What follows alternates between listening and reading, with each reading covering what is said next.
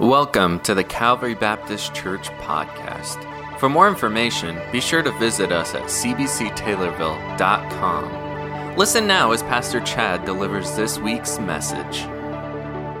Hey, I am so glad that you are here. I see a lot of friendly faces. Some people look like you're mad at me, but that's okay. I love you in Jesus' name. I'm just kidding. Only friends here, right? Amen? Amen. All right, no strangers here. If this is your first time, we're glad that you're here. If this is your umpteen time, I don't know how many zeros that is, but if that's true of you, also glad that you're here. You actually came in into a series, and we're ending a series that we began last week, and we've been talking about spiritual friends. And I haven't been spending a lot of time talking about the difference between regular friends and spiritual friends. What I'm just doing is I'm defining spiritual friends. So I need you to do me a favor, though, because um, I like to make you feel weird when you come to church. So that's always a gift for me. Um, so here's what I want you to do. I want you to look at the person next to you. I want you to say, hey, I'm really glad you're here. And I want you to tell them the fra- your favorite fruit. Go. And again, I'm watching and so is Jesus. So there you go.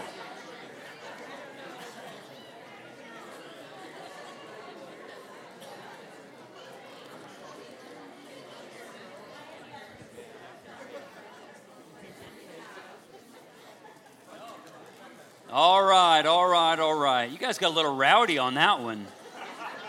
It's fruit, not dessert. I mean, you guys got excited. I don't know. Maybe that means you're healthy and stuff. I'm not really sure. Uh, so here's the thing.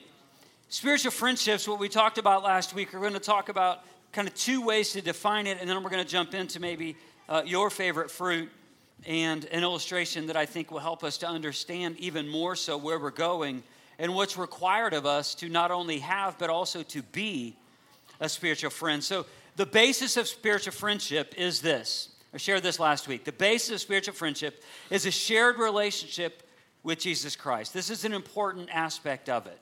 So it's a, it's a shared relationship with Jesus Christ. You, you cannot be a spiritual friend with someone who's not a follower of Jesus. So if they are if they are a follower of Jesus and you are a follower of Jesus, that has a potential for a spiritual friendship. Doesn't mean you can't be friends with them. I'm just defining spiritual friendship. And the purpose of spiritual friendship, this is kind of sticky. This gets people in trouble, to be honest with you. The purpose of spiritual friendship is this. It's a common commitment to help one another grow in Christ-likeness. So it is a common commitment, meaning it's common between the two people, a common commitment to help one another grow in Christ-likeness. So it is a, a shared commitment, if you will, that we are going to partner together so that each of us can pursue Jesus Christ and each of us in our lives over and over and over through the years that we can become more like Jesus. This is the point of the spiritual life. This is for our lives to be transformed by the gospel. It's not just for us to attend church or, or to serve or to do those things. As a matter of fact, sometimes those things become an impediment to what God really wants to do on the inside of us. Here's the sticky part when it comes to spiritual friendships. It's kind of like these bananas. Kind of. Did anyone say banana, by the way? Got a couple. Nice, nice. Would anyone like a banana after these illustrations are over? Anyone? All right. I'll throw them to you. Can you catch them? All right. Done. All right. I can get to you, Chris. I, hey, I got an arm. I can get there. No problem. Um, I don't want a lawsuit, though, so I'm probably not going to throw it quite that far today. So, did anyone say chocolate? Anyone? Anyone? Anyone? I'm looking for a friend. Steve said chocolate. Awesome. Hey, just so you know, chocolate, the very seed that's in, I looked this up, by the way. I don't, I don't just know the random facts. The, the, the seed that actually goes together, the cocoa seed or whatever, is actually a fruit. So next time you have chocolate cake, just say, you're having a you're having a fruit. So that's awesome. What are the necessary food groups, or so I was told in like fourth grade. All right, so back to the point. Spiritual friendships, kind of like a banana. Does anyone get frustrated the fact that bananas, like you just can't keep them around long enough, right? You just can't. You buy them before they're ripe and they're green, and yet some of you maybe eat when they're green, and, and then when they get like this, you're like, I'm done with the bananas. But some of you are really wise, and you're like, no, this is just about time for banana bread. Friends. Thank you. Friends. Exactly. You see, spiritual friendships are kind of like these bananas. You have to be really careful, and you have to offer a lot of care. If you want to actually maintain bananas and just have a normal banana and not make banana bread, what you have to do is you have to be really careful when it comes to spiritual friendships. It takes a lot of care and attention to have a spiritual friendship. You can't neglect, if you just neglect a banana and you just put the whole clump, the whole cluster, or whatever it is, the whole bunch of bananas on the counter, it's just going to turn to mush. And yet, the best best way that I found, maybe your way is better, the best way that I know how to care for a banana is as soon as you get it from the store. I'm giving you all kinds of good stuff today. You get it from the store, you actually take it all apart and you set them there individually. So you don't have the weight and then all on the lower ones, so they set like this, and then occasionally just give them a little, there you go. And you just extended the life of your banana. You can eat all of them if you're not going to eat banana bread. Again, I, I just, I like to give you extras. That's that's some of the extras. Let me give you some things that matter. Can we get to that? It takes care and attention to have a spiritual friend, but it's also very easy to neglect. It's really easy to neglect. It's really easy to neglect the people who you even sit with or you partner with or you're in a group with. It's really easy to neglect these people and just to assume that they're okay because you think you're okay. And because we can just easily just kind of settle in and go through the motions, even spiritually, and we can be at church and we can sing the songs and listen to the message, be in the groups, we can serve together, and we can just assume, hey, you're okay because I'm okay. If we have a shared commitment to grow in Christ's likeness, it takes care and attention, and we have to be involved in one another's lives. This is the reason why we have life groups, to be to have an opportunity to be involved in our lives outside of Sunday morning experiences, which are vital, but so are other opportunities like life groups that we'll have coming up in the next couple weeks. But it takes care and commitment. It takes attention to detail. In Genesis two, verse eighteen, the Word of God says this, "The Lord God said, it's not good that man to be alone, for the man to be alone, I will make a helper suitable for him." Oftentimes, people just assume that this is just a marriage passage. And when we have a, a marriage series or, or you're doing maybe a, a devotional in the Bible app in marriage, this is one of the things that is there. But that word man could mean Adam, meaning Adam the man, and also mean mankind. So there's something there, not just talking about marriage, but just talking about us as human beings, mankind. It's not good that we're alone. It's not good that we're alone. I'm not telling you to go out and get married. That's not the point. But generally speaking, it's not good that we're alone. It's not good that you're alone. It's not good that you grieve alone. It's never fun to just celebrate alone. You actually can't grow as a follower of Jesus alone. It takes other people walking alongside you to help you grow. There's another passage of Scripture that will will add into where we're going to be. Eventually, we're going to end up in Ecclesiastes four, but we're going to we're going to take the long run to get there. There's a passage of Scripture that Jesus teaches in Luke twelve fifteen. Jesus said this, "Watch out, be on your guard against all kinds of greed. A man's life does not consist in the abundance of his possessions." At first glance, it looks like, wait a minute, he's just talking about money. What does this have to do?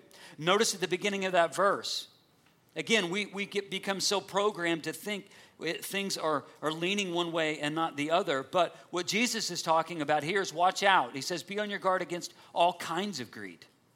You know, one of the things that we could be the most greedy with is our time, with our energy, with our affections, with our care and concern for even other Christians. We can become so greedy, and we can be we can use all kinds of words and excuses why we're not involved in one another's life, but the core issue can be we're just being greedy.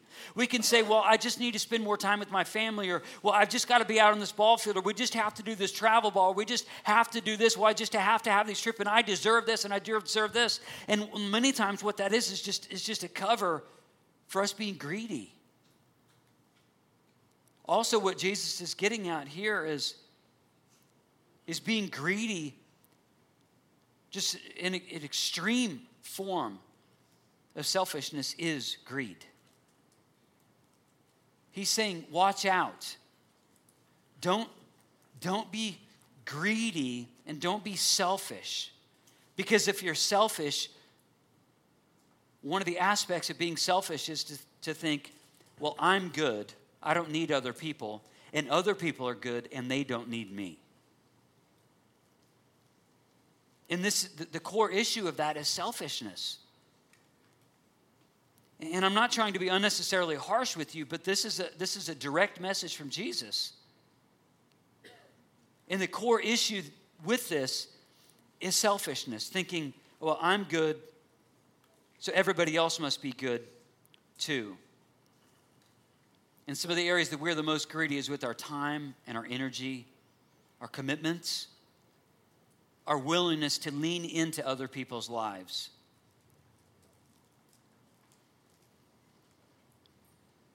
Another teaching of Jesus comes by way of John thirteen one. Before the Passover festival, Jesus knew that his hour had come to depart from this world to the Father, to depart from this world to the Father. Having loved his own who were in the world, he loved to the end. He loved to the end.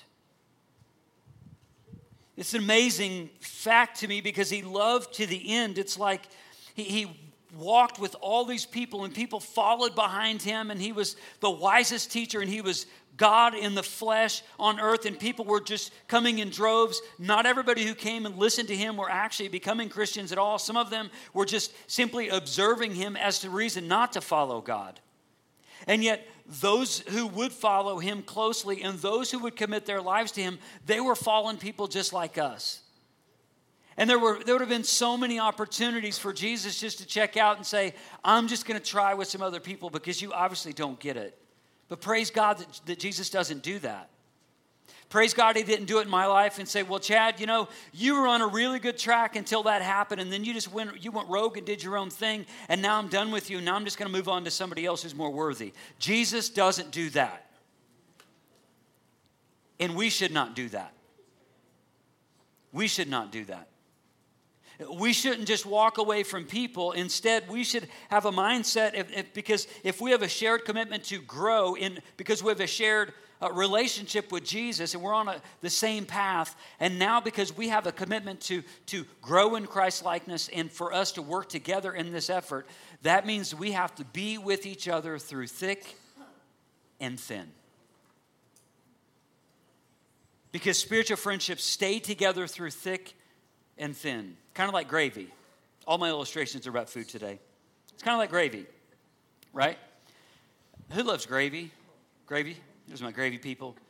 White gravy, brown gravy, which one? White gravy people? All gravy people? Yeah, brown gravy people? Yeah, you're safe here. You fit. All right, so here's the thing. Gravy, gravy can come in many forms, can it?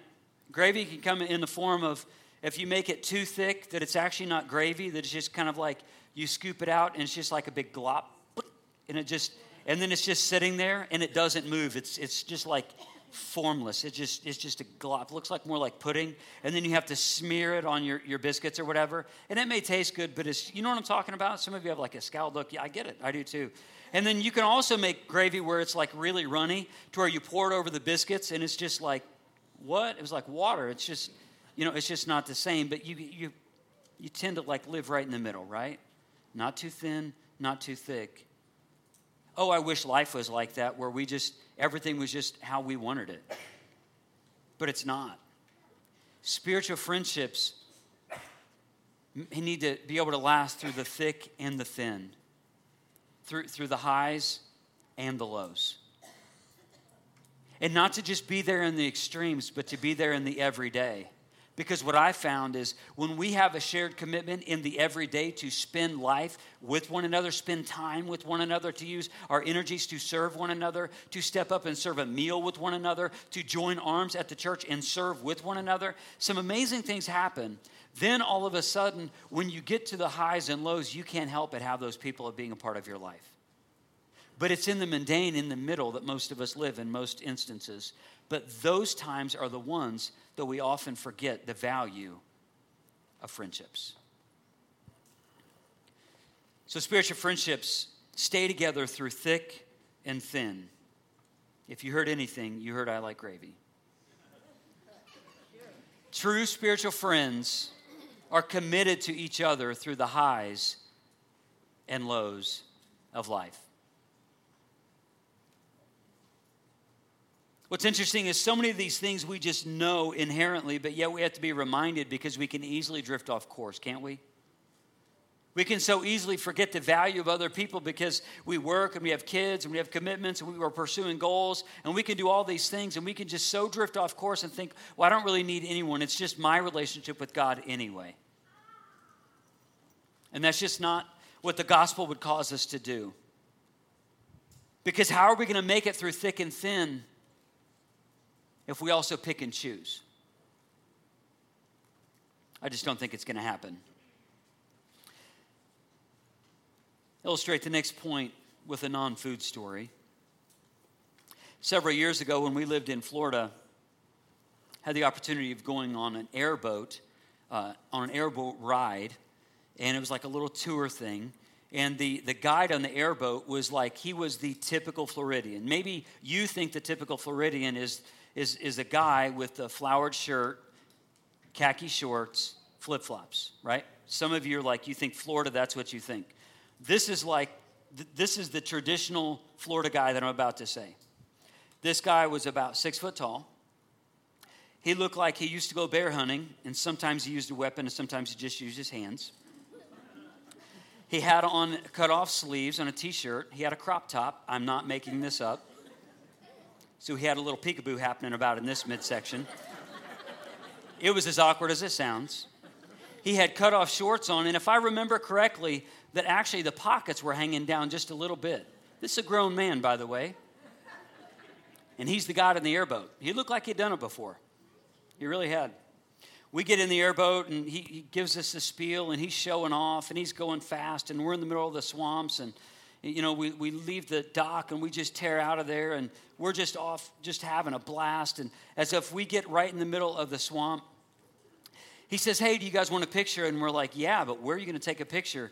And he, so then he takes, I don't even know whose phone it was, he gets out of the airboat in the middle of the swamp of which you cannot see the bottom of the water because it's black and because it was scary, I didn't opt to get out of the boat for a picture.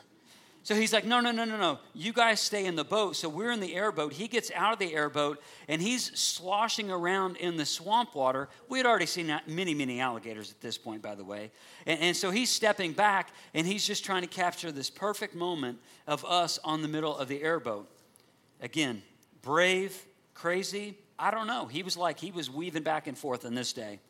He gets back in the boat, and then it just starts up just a torrential Florida afternoon downpour.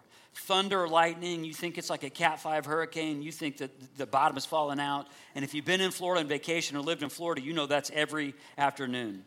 We're out in the airboat. We're too far from the boat dock, so we I didn't know what we were going to do other than just be out in the middle of this, and it's just storming and everything else.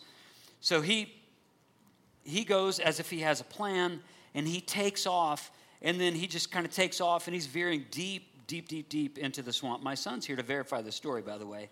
Um, you can you can ask him afterward. Deep into the swamp, and then what we didn't know, and he did, was there was actually a shelter that was on stilts that was deep in the swamp. And other people who were on other airboat rides, they also were finding refuge at that shelter. An ancient writer said that a true friend is like a sturdy shelter. A true friend is like a sturdy shelter. When I was preparing for this message, I, I was thinking about that moment because it was it was scary for me just in the where we were, and I knew that there was nothing I could do, and the storm was there, and it was raging, and it was raining, and it was pounding, and we're just zooming along in an airboat, and you got, you know, rain coming this way, and rain coming this way, and not knowing what to do, and then as soon as we got into the shelter, it was like, oh, okay, we're going to be okay now. This ancient writer is saying, that's what a true friend is like. He's like a sturdy shelter. Did you get the picture? I don't have that picture, by the way. I don't have that picture. I'll see my dad later today. I bet he has that picture. I know. It would be better to authenticate it by showing you a picture, but I'd probably look like a scared little boy, so that probably wouldn't be really good for me. But, but I think spiritual friends are like that sturdy shelter, a place of refuge in the storms of life. This is what the author of Ecclesiastes is getting at. I would welcome you to open up your Bible into Ecclesiastes four. We're going to look at verses nine through twelve. We're going to spend the rest of our time here. And what I love about this passage is, again, this is a common passage. And it's be, it's so common at times where we just, we kind of hear it in these settings, but we don't really sit in what it means. So we're actually going to get into what the author meant, what Solomon meant when he was writing this, and, and some of the cultural phenomenon that was happening at the time. Because once you understand what was going on in that culture, it really shines a light on really what it might mean to us in our day. So looking at verse nine, Ecclesiastes four. Ecclesiastes is part of the wisdom literature. There's a few books of the Bible that are just known as wisdom literature. Song of Songs or Song of Solomon is, is just a piece of wisdom literature. Uh, Proverbs is just a, just collections of, of wise sayings. Ecclesiastes is the same. And there's actually some other uh, things that they consider the wisdom literature too. But verse nine, chapter four says this: two are better than one because they have a good return for their work. If one falls down, his friend can help him up, but pity the man who falls and has no one to help him up. Also, if two lie down together, they will keep warm. But how can one keep warm alone? Though one may be overpowered, two can defend themselves. A cord of three strands is not quickly broken. Verse nine. Two are better than one because they have a good return for their work. If you're a follower of Jesus, you see, we have a work that we have all been called to. It's the work of the gospel. It's not just, just tell other people about Jesus, but also it's to help disciple those who you've already told and who've already received Jesus. So this isn't just about telling and now, oh, I'm just waiting for the opportunity to tell somebody about Jesus. Th- that's only a certain part of it. But the other part of it is for everybody, not to just have kind of an out to say, well, I'm just waiting an opportunity. One of the things that we're supposed to be doing is not to just to just share the love of Jesus and not to just evangelize, but it's also teaching them to obey, is what it says in Matthew twenty-eight. Teaching them to obey, so that's discipleship. We have a shared commitment to not only evangelize and share the good news of Jesus, but also part of the, this gospel work is for us to help one another grow in Christ likeness, to be disciples of Jesus. And what God is saying is, two are better than one because they have a good return for their work. And the work that we are all committed to is the work of the gospel. Verse ten says, if one falls down, his friend can help him up. But pity the man who falls and has no one to help him up.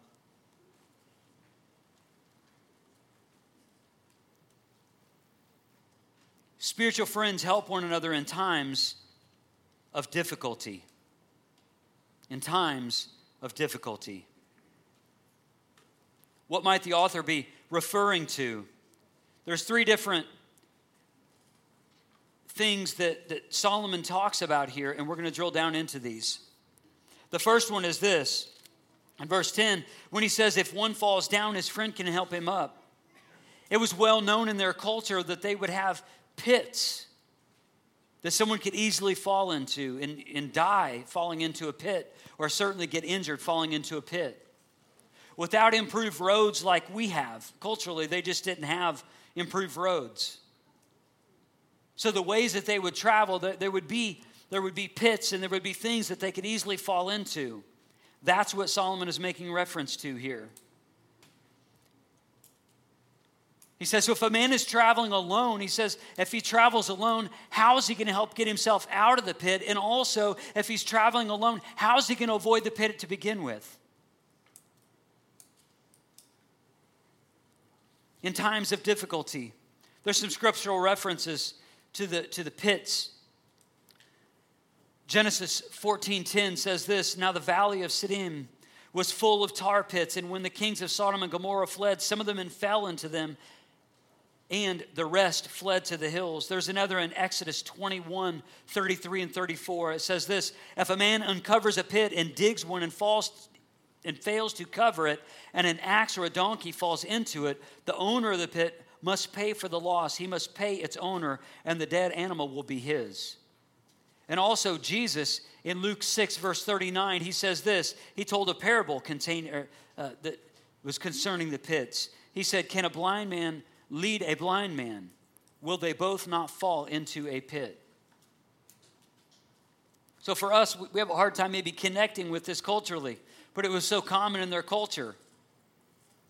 And this word picture was something that they would just know. It says, it's really easy to fall into a difficult situation, and we need other people. We need spiritual friends around us to know when a difficult situation is coming, maybe to avoid it, but if we get in the middle of a difficult situation, to help us get out.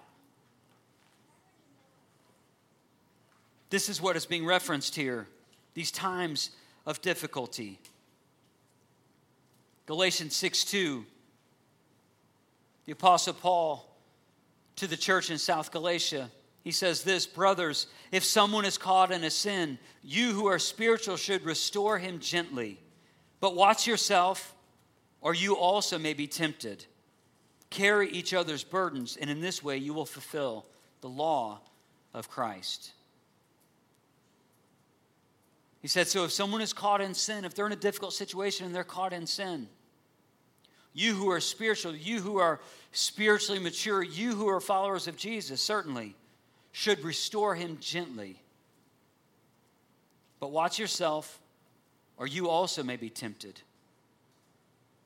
What, what I love about this too is, as Paul is saying, sure, somebody is caught in sin. Okay, it's undeniable. They're caught in something. You don't walk away from the person and just ignore them. You don't look at them as if you're better than them. You don't look at them and say, well, man, that really stinks to be you. Now I'm just going to walk away. That, that looks really messy. Instead, a spiritual friendship needs care and attention to say, whoa, my brother or sister, look at, look at they've fallen. They've fallen into sin. What I'm going to do is I'm going to restore them into the family of God gently.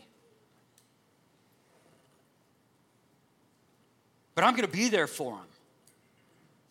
They're in a difficult spot. I'm going to, I'm going to help them. I'm going to help them out of that. And not only that, not to just pull them up and ignore them, I'm actually going to pull them up and I'm going to be with them.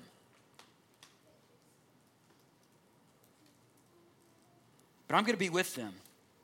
Once they're out of that, I'm going to help them walk out of that. Spiritual friends help one another in times of difficulty. The second illustration that's used here, it says in verse eleven, "Also, if two lie together, they will keep warm. How can, how can one keep warm alone?" Travelers in the cold winter nights of Israel, the cold could be so bitter that someone could, could freeze to death. Someone could be hypothermic if they were out alone. No different than maybe when you're in the mountains or even here in the cold and something happens and you feel exposed for long amounts of time and, and you get past the point where you're cold and then your body kind of goes into a, a shock-like state and, and you become hypothermic. We could even know what this feels like now. And what, what Solomon is saying through the inspiration of the Holy Spirit of God, he says, in a situation where, where you need comfort from someone else, he says, what are you going to do if no one else is around? Because spiritual friends give comfort in times of need. They give comfort in times of need. So in the bitter cold, two people could just stand together closely to share that body warmth. And then, and then through that, they may actually save one another's lives. But the illustration that's written into Ecclesiastes four is this: if you're there alone, you're exposed and you have no one there to give comfort to you in your time of need, what would you do? We'll take it a step further. The third illustration in this passage. It says, though one may be overpowered, two can defend themselves. A cord of three strands is not quickly broken. The third illustration is an illustration of safety in numbers. Of safety in numbers. The value of having people around you, and even more than one. And even more than one. Because again, travelers along the road in the ancient Near East, because they would travel so slow and because obviously they didn't have vehicles, many of them would be traveling by foot, and they would be really e- be easily exposed to bandits and robbers along the road. So the word picture is this: you're going along the road, and then bad people, people are trying to rob you, or are on the side of the road, and then you'd be exposed in between the city you're going to and the city you just left, or the village you just left and the village you're going to, and you're somewhere in between. And he said, if you're there by yourself, what would you do? What would you do?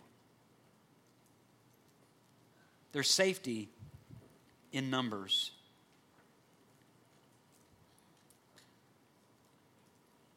And what's being illustrated here is spiritual friends stand in the gap during times of danger. Spiritual friends stand in the gap during times of danger. There's a passage of scripture that I absolutely just am drawn to, and I have been for years and years and years, and it comes from First Samuel fourteen, verse thirteen, but all of verse or chapter fourteen in First Samuel is amazing because it's this, this storyline between Jonathan and his armor bearer. And Jonathan is, is is a man of God, and his armor bearer, it's they're the only two who are there. They're, they they became a fighting force, and how they became a fighting force, I wish I had time to tell you, but it was an astounding thing. The enemy at that time was the Philistines, and the Philistine outpost was at the top of this cliff, and they in Jonathan and the armor bearer, they they they know that the, that the Philistines are God's sworn enemy, and they have to go battle the Philistines. So Jonathan and the armor bearer literally mountain climb. They climb up this mountain, and then they battle at this Philistine outpost, and they they actually win this whole battle over the the, the Philistines who are at this at this outpost. But if you're to look into, I believe it's verse thirteen, you would see this, that they're literally fighting back to back. Fighting back to back. And they're fighting this, this force that's stronger than, than, than what they are. And yet each of them has one another's back. Of course, that's in a physical sense because they're in the middle of battle. But let's talk about it in a spiritual sense in your life. Who has your back spiritually? Is there a person you could call at, at ten o'clock at night to say, hey, I need you to pray right now? I just, there's something going on right now. I'll tell you in the morning, but I need you to pray right now. Is there somebody that you're in the middle of a situation who would show up at your house at two o'clock because you're in a bad place, and they're not going to judge you, they're just going to rush to your house, and it's two o'clock in the morning, and and, and they're just there? Because you're in, you're in such a desperate place that they just show up because they have your back. It's challenging, isn't it? It's challenging to me.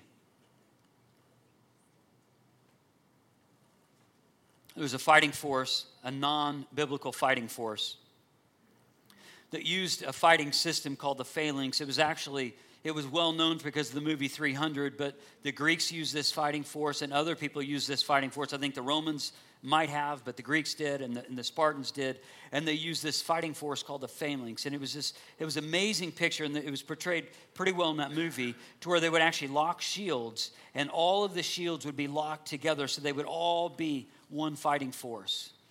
But the fatal flaw was there was no one protecting their flank.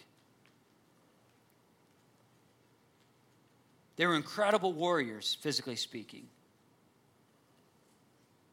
Strong, vigorous raised that way, mindset of a warrior, but their vulnerability was their weakness. It's the same of you. Your vulnerability is also your weakness. What if, I'm going out on a limb, far out on a limb, what if spiritual friends were to hold you up when you fall and hold you down when you want to flee? What if? What if spiritual friends were to hold you up when you fall and they were also to hold you down when you want to flee?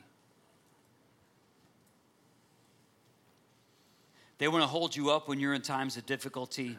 They're going to hold you up when you need comfort. They're going to hold you up and celebrate the things in your life that needs to be celebrated. They're going to celebrate those, those milestones of your kids, the milestones of your marriage, those spiritual milestones. They're there for you for the cookout, and they're celebrating these times.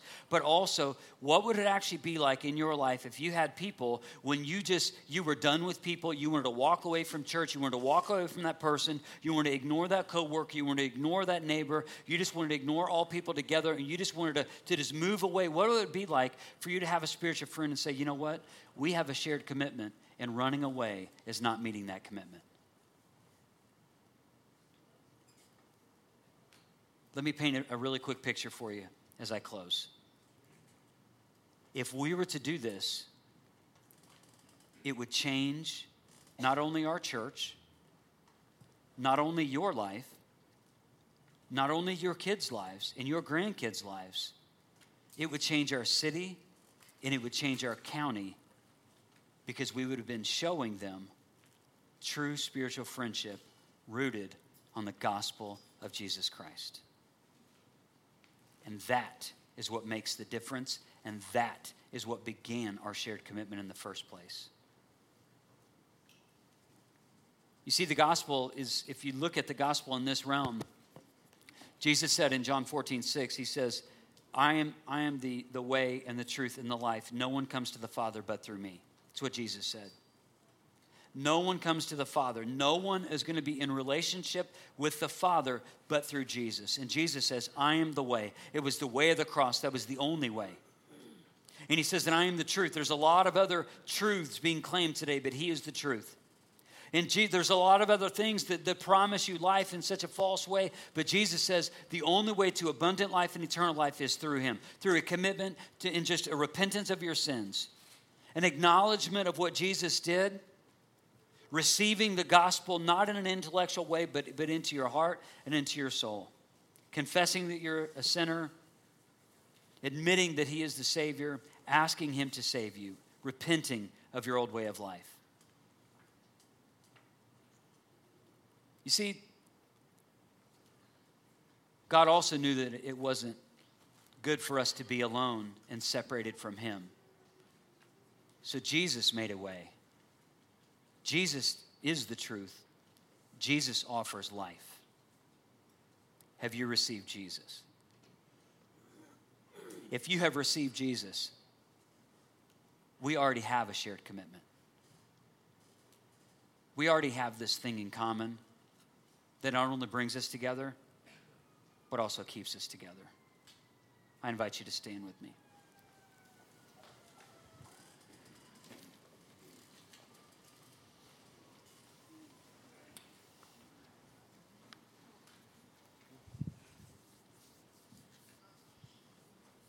As I close today, I just want to give some time and space for you. Maybe, maybe what you need to do is just, you already know who that spiritual friend is, and maybe you just need to thank God right here in this moment to say, God, thank you for that spiritual friend. I don't know what I would have done without them.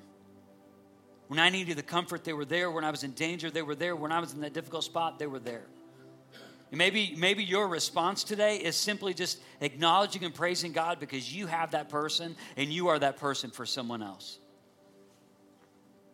And perhaps for you, you don't have a spiritual friend, and you need to go to God and say, God, I'm sorry that I haven't made a way for this. Maybe you've been waiting for somebody else to be something for you, and yet God has been prompting you the whole time to say, no, no, no, start by being that for somebody else. Maybe you need to start that today, and maybe you already know who that person is. Maybe at the close of the service, and, after we sing our last song and we wrap everything up, maybe for you, you just need to walk across the room and say, hey, I think you're this. I think you're my spiritual friend. Let's legitimize this. Can you help me to grow in my in my walk with Jesus? Maybe that's your response. And maybe your response is something else. Maybe your response is, I just don't know Jesus and I want to know him in a personal way. You can also respond by coming to the front. The people counsel you and who would love to share the good news of the gospel with you. Let's pray together. Father, we come to you. We thank you for loving us first.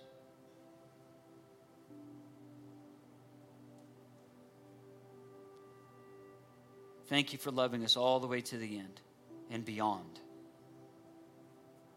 It's beyond, but it was also all the way before. You knew that it wasn't good that we would be alone. And we need people, and we need you. So, Holy Spirit, move in the way that you need to move. Lead us in the way that we need to be led. Encourage us, challenge us, equip us for the shared commitment with you and others. Amen.